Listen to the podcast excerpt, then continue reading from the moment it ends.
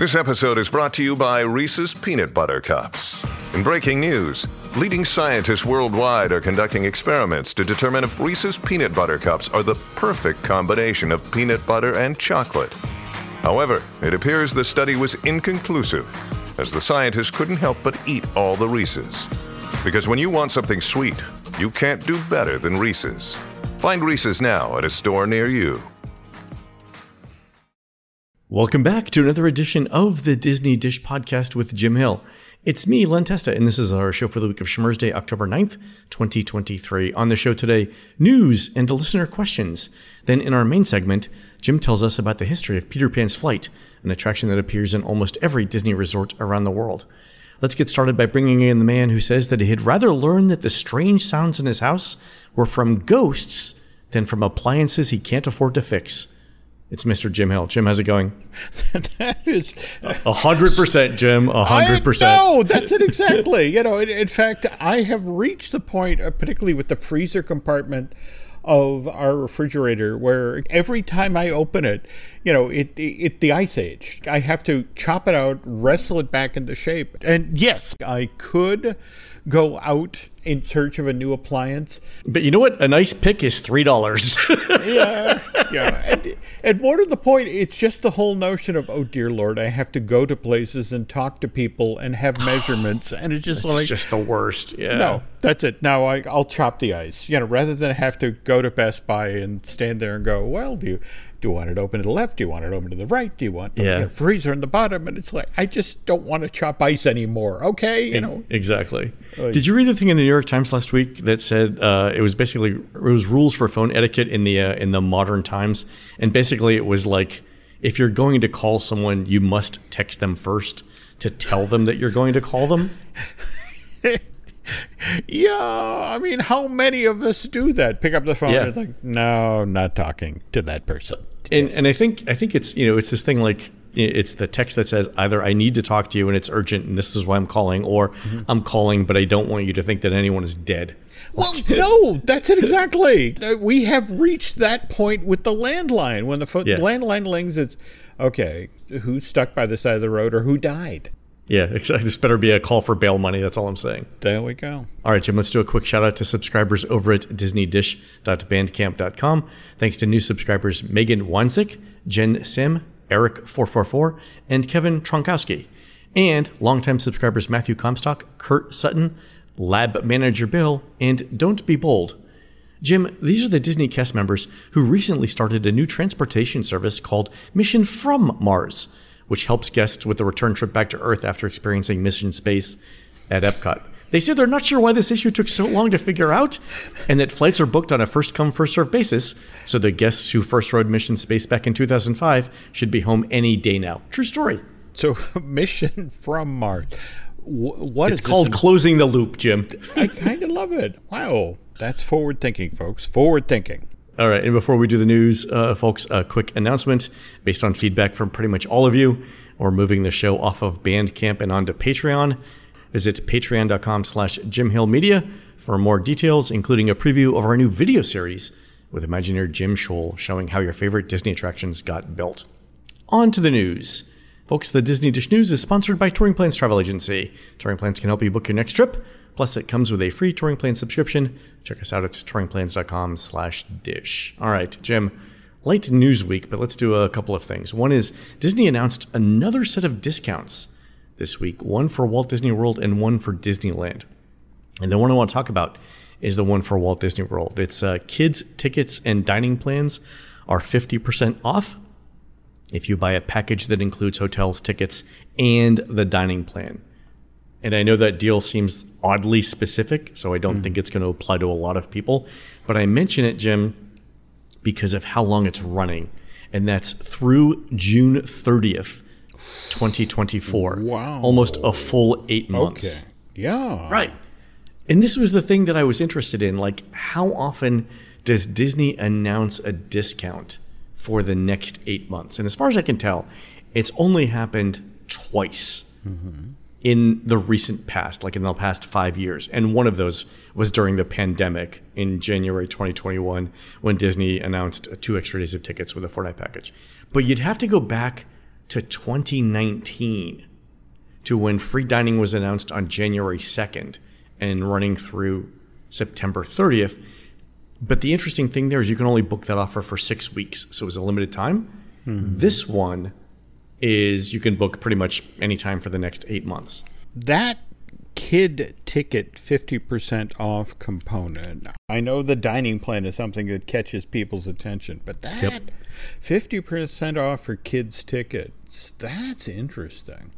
You know, we talked on the show a couple of weeks ago about how hmm. Disney had announced a set of discounts for 2024 about a month earlier than they normally do. Mm-hmm. And I think I think at the time we said that Disney was looking to probe how bad the market's going to be in early 2024 and doing that a month early gives them time to come up with backup plans. Mm-hmm. This this might be one of those backup plans. I think you are correct. But at the same time, when you understand that there is a narrative out there right now about how expensive it is to go to, uh, oh yeah, it's expensive, it's complicated. Yeah, it's a lot. Yeah. yeah.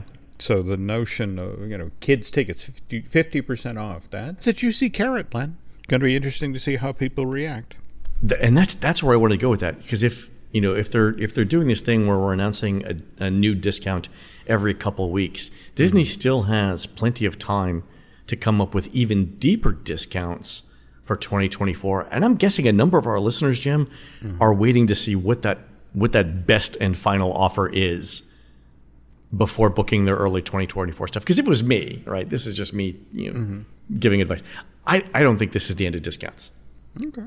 Okay. So we'll see. Yeah isn't it traditionally the holiday period, Thanksgiving, Christmas, when families do the hey, we should go to, you know, next year we should do something fun. So yeah, uh, they typically they they start either in Thanksgiving or Christmas uh, planning their 2024 trips. So I would expect to see if these offers don't work out, you know, something around either the Macy's Thanksgiving Day Parade promotion or when Disney does its own Christmas parade promotion. I would expect to see another offer then, but I don't think this is the end of discounts. We'll okay. see. Duly noted. Other uh, news: I ate at the newly opened Shiki-Sai sushi restaurant in Epcot mm-hmm. this past weekend, which uh, which was really good. Um, I thought it was decent quality sushi, especially mm-hmm. for theme parks. The um, the main sushi we got was this thing called the Bridge. Mm-hmm. It's a dish. It's a large serving of sushi for hundred dollars, and I know that sounds like a lot of money, but it's a lot of sushi. Mm-hmm. The other thing is is it's not just a sushi place. It has a pretty extensive menu with some dishes you don't normally see mm. in places that are just sushi or just hibachi. So donburi, for example, which is like fish and rice in a stone bowl. Mm-hmm. They had that. Uh, so we tried that. That was spicy tuna. Also, uh, do you know what okonomiyaki is? I want to say a pancake, right? It is. It's a it's a savory pancake. Uh, typically, it's considered food that you eat when you're drunk at two o'clock in the morning and wandering the streets of Tokyo. Literally, every video I've ever seen of how okonomiyaki is made, and and I went down the rabbit hole on YouTube on this mm-hmm. for a while. You, you, end up in whatever the Tokyo equivalent of Waffle House is, mm-hmm. and there's a bunch of drunk kids watching a chef prepare okonomiyaki in front of them. And it's uh, so yeah, it's a pancake. It's either vegetarian or with bacon. Uh, you should definitely look it up on on YouTube. But it was really good. I uh, okay. I really enjoyed it. So cool, cool.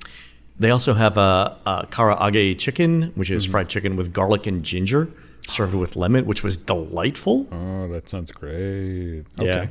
Mm-hmm. Also, the uh, the big draw there, I think, too, for the restaurant was the view from that second floor mm-hmm. of the Japan Pavilion is amazing. I was there during lunch, mm-hmm. but I can see going back for dinner when uh, you know the new fireworks show debuts. Mm-hmm. Um, you get some really really good visuals of the uh, fireworks, and you can eat and do it in air conditioning while you're doing. Also, service was really really good. So uh, yeah, so I definitely recommend it. Cool, cool. All right, Jim. Uh, quick survey from our friend Eric, who got a Disneyland survey with this question we haven't seen before. And the question is this were there any rides you made a Disney Genie Plus Lightning Lane reservation time for that you were not able to ride?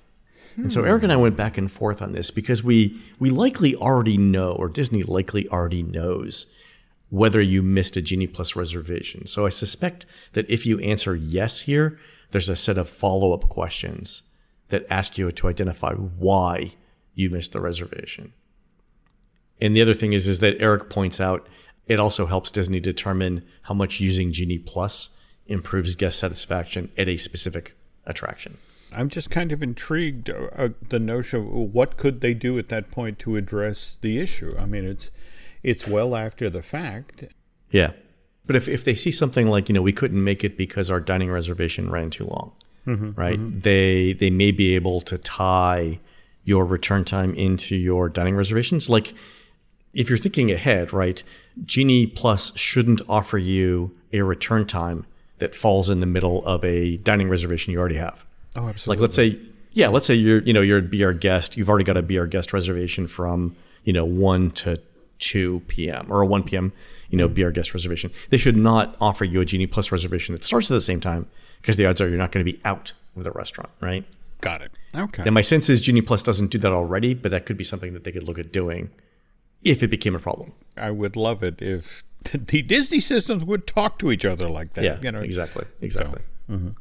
All right, Jim, on to listener questions. Mm-hmm. You know, for the last couple of weeks, we've talked about the greatest fireworks show Disney yes. World has ever seen, right? Mm-hmm. Uh, mm-hmm. so this is the show called Rockin' Rockets that you mm-hmm. mentioned. It. it was part of the American Pyrotechnics Association anniversary celebration back in the late 90s. Mm-hmm. So one listener, David Townsend, says that our show helped him remember seeing the fireworks, and he writes in with this. People often ask me my favorite fireworks show at Disney, and I've always said this one year that a bunch of fireworks geeks had a convention at the Contemporary. I can still remember all the chairs out on the strip of land near the water. The fireworks were incredible. We stayed at the Wilderness Lodge that week, so we got a close up view on our boat ride. Plus, we watched it from our balcony at Wilderness Lodge. Also, Jim, though, this is the more important thing. Our listeners have found video of this show on YouTube. And the reason why we haven't found it before, I think, mm-hmm is the videos have a typo in the title. So oh. you have to search you have to search for Rockin' Rockets, but spelled this way: mm-hmm. R O C C N Rockets. Um, okay. All right. And Jim, the video does not lie. Every second of this fireworks show was like the finale of a Fourth of July celebration. It is literally Sam the Eagle's glorious three-hour finale, set to explosions if I could add to the the rabbit hole here. Oh God, there's more. well, it, it, turns out there's merch. Is there really?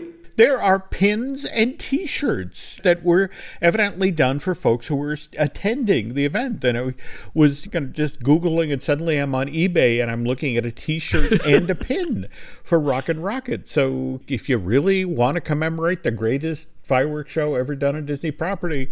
There's merch, folks. Jim, I think we're like 10 minutes from uh, starting a lobbying campaign for the American Pyrotechnics Association to go back to Disney World. Hey, guys, it's could, time. Could you imagine uh, what that would be? Speaking of which, did anybody make it to the thing in Phoenix? They, you know, that they, they were supposed to have their convention. I want to say uh, late last month.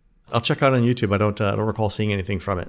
Okay. Okay. All right. It's time to start a letter writing campaign, though, Jim. That's what I'm going with here. Okay. That, that works for me. All right. Uh, also, in uh, questions, Patrick Daly heard our show last week where we talked about attractions that were more well known than their movies, and he added these. He says, uh, Countdown to Extinction is an interesting one, as it had its name changed to Dinosaur in 2000 to cross market the Disney film that was quickly forgotten about. And that ride is still named at Dinosaur 23 years after the release of the film. Okay, valid. Also, uh, Fantastic Voyage may have been an inspiration for Body Wars, but it's hard to say that Body Wars had a more enduring popularity. All right. And then uh, I love this one. Uh, Patrick says, Well, not an attraction. I'm going to go for a deep cut. Gurgi's Munchies and Crunchies was a quick service restaurant in the Magic Kingdom that opened in October of 1986 until it became Lumiere's Kitchen in 1993. While it only lasted seven years, those were seven years in which Disney tried to forget the film which inspired the location 1985's The Black Cauldron. I love the idea that the Magic Kingdom had a, a, an eatery dedicated to the Black Cauldron. I am literally holding a Wed Mapo Imaginews from April 22nd, 1981. Now, mm. that's important because the Black Cauldron didn't actually make it out to theaters till the summer of 85. But this is from an Imagineer, you know, a story about an Imagineer workshop that was held on Wednesday, April 8th in the Epcot Center presentation area. And 50 Imagineers were on hand, among folk uh, Marty Sklar, uh, know, Randy Bright, Rolly Crump, and four proposals were discussed. And, and listen to this, Len. The Space Pavilion called the Solar System for Epcot Center uh, additions to the Disneyland Master Plan, and, and, these would have included an Asian Heritage Village to be built hmm. next to Disneyland. But then there was a Black Cauldron attraction. Really? Yeah, and and what's kind of surreal about this is that again, the Black Cauldron the concept is based on the Disney animated feature of the same name currently in production. And what they did is they basically brought in storyboards that had been prepped for the film up until that point. Mm-hmm. And this is something we should consider bringing to the parks. And in today's feature, we're gonna we're gonna talk about how once upon a time Disney would move quickly with an animated film. I mean, for example, The Lion King opened in theaters in mid June of 1994, and The Legend of the Lion King show opened mm-hmm. at the Magic Kingdom two weeks later. So once upon a time, they move fast. You know, is is that the rule though, or the exception? That's the thing. We'll talk more about it, but that's we'll that's the question I would have. All so, right, fair. All right, last listener questions from Andy mm-hmm. in response to our review of the Destination D23 talk of redoing the dinosaur ride in Animal Kingdom to Indiana Jones. Mm-hmm. Andy writes in and says, "I had the great fortune to be on a backstage Magic ABD this past summer, mm-hmm. and one of the things we got to do was go backstage at the Indiana Jones ride." It was mentioned that the dinosaur ride and the Indy ride have identical tracks, with the exception of two loops that are missing from the dinosaur ride. So if the ride becomes a clone of the California ride, they'll have to figure out what to do about the two loops of the ride that have no place in the dinosaur ride. Our guide also said that the cost to replace one of those ride vehicles in today's money is like 750,000 to $1 million. Mm. And since there are approximately 30 Jeeps in the attraction, I think that whatever happens to the ride, I'd bet on those Jeeps staying exactly where they are. yeah. I would say that's a pretty safe bet. It's a safe bet there, Andy. Yeah, 30, $30 million in savings. That's, uh, that's absolutely true. Fair enough. All right, folks, we're going to take a quick commercial break. When we come back, Jim gives us the history of Peter Pan's flight. Climb aboard your pirate ship. We'll be right back it's Kaley Cuoco for Priceline. Ready to go to your happy place for a happy price? Well, why didn't you say so? Just download the Priceline app right now and save up to 60% on hotels. So, whether it's Cousin Kevin's Kazoo concert in Kansas City, go Kevin, or Becky's Bachelorette Bash in Bermuda, you never have to miss a trip ever again. So, download the Priceline app today. Your savings are waiting. Go to your happy place for a happy price. Go to your happy price, Priceline.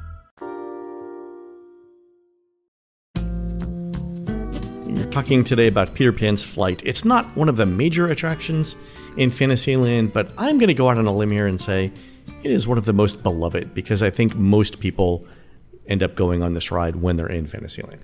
They do, they do, but it takes effort, Len. A part of today's show, we're going to be talking about the relatively low capacity of this attraction and, and how the few people who could actually get on this, this attraction every day sort of impacted future choices at, at parks like Hong Kong Disneyland and that sort of thing. Right. But there's a handful of fantasy themed rides that can be found at all of Disney's castle parks around the world. Dumbo the Flying Elephant is one. The other one, mm-hmm. is the Carousel, uh, though it has a, a oh. bunch of different names. King Arthur Carousel at uh, Disneyland Park in Anaheim. It's the Prince Charming Regal Carousel at the Magic Kingdom in Orlando. Just called the Castle Carousel, Tokyo Disneyland. It's La Cat Carousel du Lancelot at Disneyland Paris. Finally, Cinderella Carousel, Hong Kong Disneyland, and then it's actually outside of Fantasyland in the formal gardens in front of the castle, but at Shanghai Disneyland, but there's known as the Fantasia Carousel. Now, Peter Pan Flight is almost a member of this very exclusive club. There are versions of this fly through attraction found in five of the company's castle parks. And Hong Kong Disneyland, opened in uh, 2005, opted out of giving its guests the opportunity to fly off to Neverland. Now, when the project was first announced in November of 99, the Fantasyland section of Hong Kong Disneyland was supposed to have a Peter Pan flight. In fact, right, yeah, yeah, because this, it was in the it was in the opening material, right? It was. In it the, was. the- it was. You know, in, in fact, this is how it read back in November of '99. Fantasyland is the magical home of Disney animated characters and stories. Here, Mm-hmm. guests can fly to Neverland with Peter Pan, take a spin in a teacup, play in the undersea world with the Little Mermaid, and even climb aboard colorful decorated horses on an old-fashioned carousel. So once again, we're back to the carousel.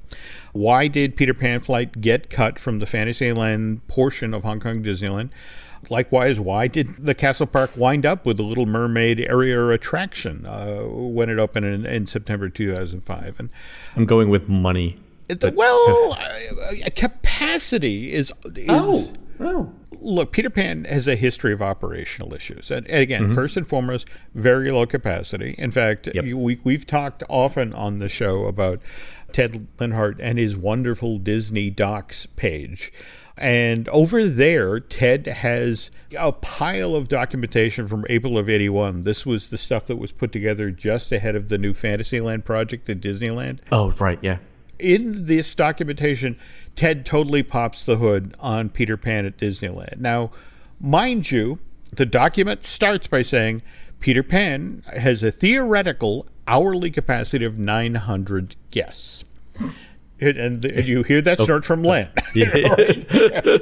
There's a reason, all right, which we're going to get to. God willing, yeah. There right. we go. Okay, so here's the, the equation, folks. Now, mind you, that's if 12 flying pirate ships are on this attraction's 486 foot long track. And also, this assumes that every single one of those vehicles, as it's passing through Peter Pan flight, has 2.45 guests uh, riding on it. And now, now let, So 2.45 is like you you must have like somebody who's relatively short dangling between two ride vehicles, and they count as 0.9 together. Yeah. I'm thinking toddler. You Oh, know, it's like- small child. There you small go. child. Right. Yes. Yes. You yes. know, I mean, uh, face it, it's not a question of the attendants are sawing people in half and it's like, here, take this torso with you. Exactly. Yeah. Toddler. Toddler makes way more sense there. Go ahead. okay, but anyway, all right. Here's the thing that if and, again, there's other variables here, folks. This also calls into account that every single flying pirate ship is dispatched in 12 seconds, and that they make it back to the offload area in a minute and 49 seconds. So, So uh, no no ride stoppages or anything like that. no ride stoppages, you know. But uh, if all of those conditions are honored, you can accommodate 900 guests per hour. Okay. Now, if we make a brief stop in Reality Land, by the way, it- uh, that's the name of David Koen- Koenig's wonderful book about the history of Walt Disney World. FYI, David, you wrote that back in June of 2014. A lot of stuff has happened in Florida since then. Time to Yeah. update the book. Anyway, back to Reality Land. In the real world, where people take their time when it take, comes to boarding pirate ships or, or struggle to get off the vehicle at the other end, Len, Yeah. there's just no way 900 people can experience Peter Pan flight every hour. In fact, I've got two numbers that supposedly reveal the real hourly capacity for Peter Pan flight. Uh, If you dig down into these numbers that were assembled in December of 81, they mm-hmm. say that the operators came back and said, look, the actual hourly ride capacity of this thing is just 683 guests an hour. And that's 75% of the, the, their theoretical best. wow. But wait, it gets worse. This is the actual papers that C.V. Wood took with him when he left Disney. And remember now, C.V. was the general manager or vice president and general manager of Disneyland during Yeah. its construction and roughly the first six months of the park. Then uh, the Disneys pushed him out in December of 55. And Yep. then in December of 56, he started his own organization, Marco Engineering, which then went around the country and offered to build Disneyland like family fun parks for whatever individual corporation was ru- willing to pony up the dough. But he had the actual specific numbers that came across his desk about Oh, ride assume, capacity. assuming that uh, there weren't 2.45 guests per vehicle. Okay, go ahead.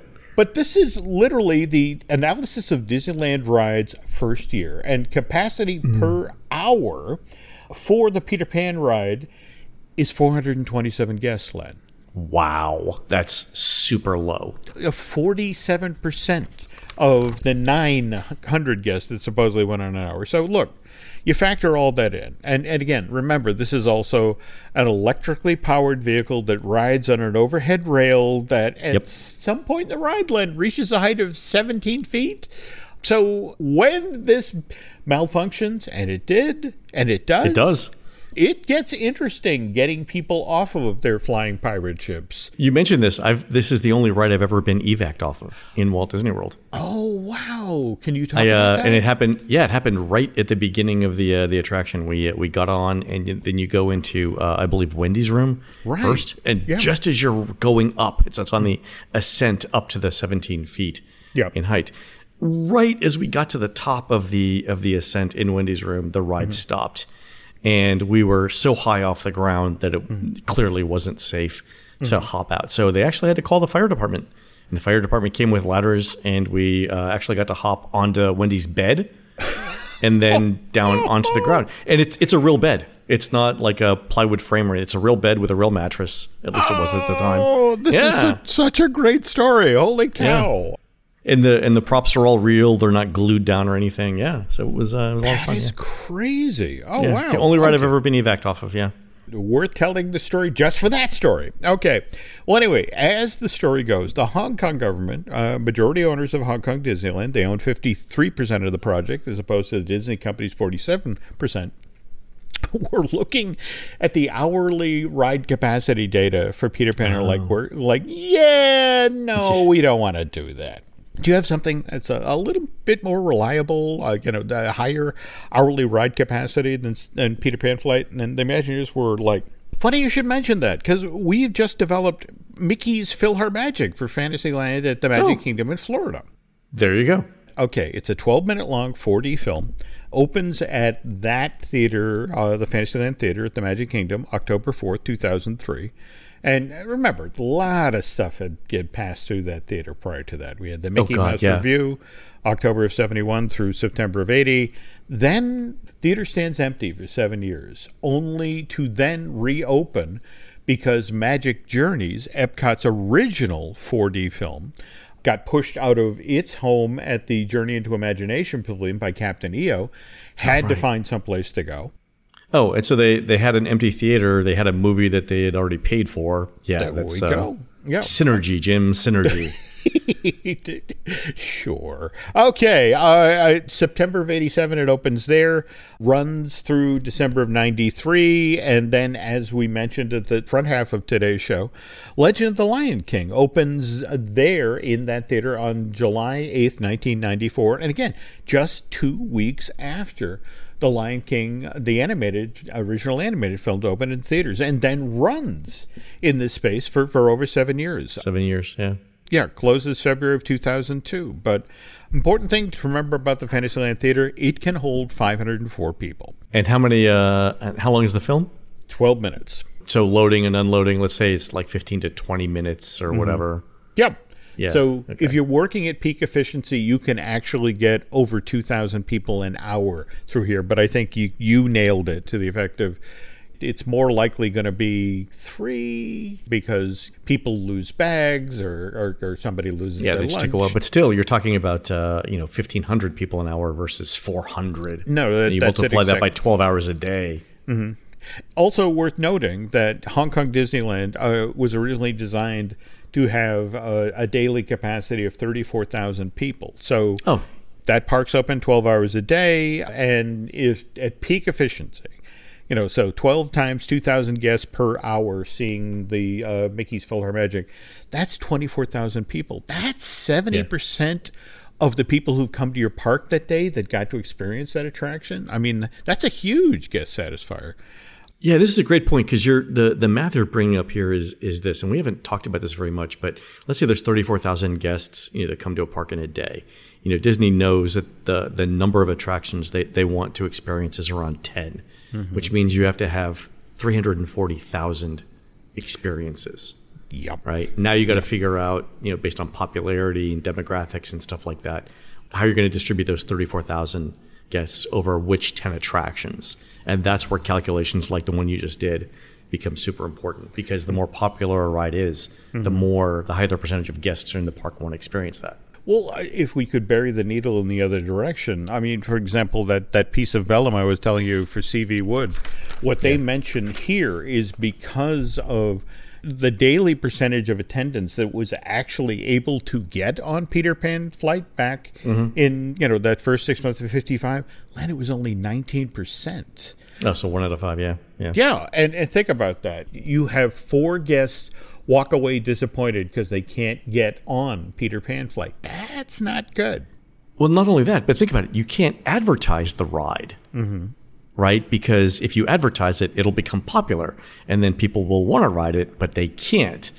So you have to spend money to build a low capacity ride that you can't advertise for people to come to your. There- There's just a there's just a no win situation there. Now, mind you, if we, we pivot back to PhilharMagic, and remember, we had our press release in hand from November of 99 talking about how this side of the park was going to have a, a Peter Pan ride and a Little Mermaid experience. And the Imagineers sort of went, well, hey, you know, You know, Phil we're still Magic been together the very, movie, you know. exactly. So uh, it is no coincidence whatsoever that in Mickey's PhilharMagic we get Ariel singing "Part of Your World," and we actually include a moment where Donald gets to fly with Peter Pan and, and Tinkerbell for a moment. So they literally get to check those two boxes. Hey, we said they'd be in Fantasyland; they're in Fantasyland. Oh, there you go. So Mickey's PhilharMagic, you know, is so popular at both the Magic Kingdom as well as Hong Kong Disneyland.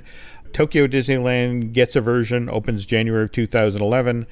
Disneyland Paris gets its own edition, October of 2018, and then California Adventure, uh, April of the following year, gets their version. And but the part of the story that I that I love, Len, is we we jump ahead past Hong Kong Disneyland to when Shanghai Disneyland is being developed and they're having the same conversation. The same conversation. Like we just did this. Yeah. We exactly. just did this, and it, but but the interesting thing about the Shanghai Disneyland folks, they're like, okay, so so I get it. The Peter Pan flight, you only have so many, uh, you know, low capacity. Yeah. low capacity. You can only fit, fit 2.45 guests. But that's with a ride vehicle that only has one row of seats. If it's at a building, a pirate ship with two rows, and it was, and the, and the kind of blinked. like oh. Wow! we had Like, had damn not it. thought of that. All right. Well, all right. So so what, it goes up to what five uh, five potential guests then two point four Well. Have you have you considered making the boat go so fast that the lights blur as you go past London? Yeah. Rocket powered pirate ships. All right. This version of the attraction opens in June of 2016, along with the, re- the rest of the park. And again, th- these Peter Pan flight pirate ships with uh, two rows can now accommodate four guests rather than two guests. But here's the thing, Len. I don't buy the math. If you go, you know, for example, it, there's a site called Shanghai Disneyland by the numbers, and mm-hmm. they list that the hourly ride capacity for this park's version of Peter Pan flight is 2,910 guests. Almost three. Th- that's like pirates. Pirates of the Oh, Caribbean. no, I was level. about to say, are, you- are you stacking them like cordwood in each? you know, like, Is right. it a double decker, two rows of sea? Like, is, it, is this a bus, a flying bus? I need to do a little more investigating here. But, Yeah, we this may call for a trip out there, out to Shanghai. Okay. So, but but anyway, so that that, that is the story of Peter Pan flight and, and how uh, it actually, in a weird sort of way, forced the development of Mickey's PhilharMagic. That is fantastic. Yeah, And I, I love the idea that uh, that people are still trying to figure out ways to uh, to adapt this ride to to modern parks. That's fantastic. But at the same time, I, I, I love your story about being offloaded, and, and it's a real bed. In what It's a real bed. And the interesting thing is, they actually told me it was a real bed when I got off it because uh, they didn't want me to like expect something solid and not get something solid. Mm-hmm. So the apparently the firefighters knew it in advance as well. Wow. Yeah, cool. Fantastic. All right, folks, that's going to do it for the show today. You can help support our show and Jim Hill Media by subscribing over at patreon.com slash Jim Hill Media, where you'll find exclusive shows never before heard on iTunes, plus our new behind the scenes videos with Imagineer Jim Shull. You can find more of Jim at jimhillmedia.com and more of me, Len, at touringplans.com. Also, Jim and I will be doing a live podcast from the Theme Park Play Workshop at MIT's Game Lab in Cambridge uh, at 6.30 p.m. on Thursday, November 9th, 2023. And the general public, that's you guys, are invited. We'll have more details on this shortly. We're produced fabulously by Aaron Adams, who'll be sharing Pappy Adams' recipe for 100 proof apple filled eclairs at the Burlington Hard Cider and Donut Fest on Saturday, November 11th, 2023, starting at Nectar's on Main Street in beautiful downtown Burlington, Vermont. While Aaron's doing that, please go onto iTunes and rate our show and tell us what you'd like to hear next. For Jim, this is Len. We'll see you on the next show.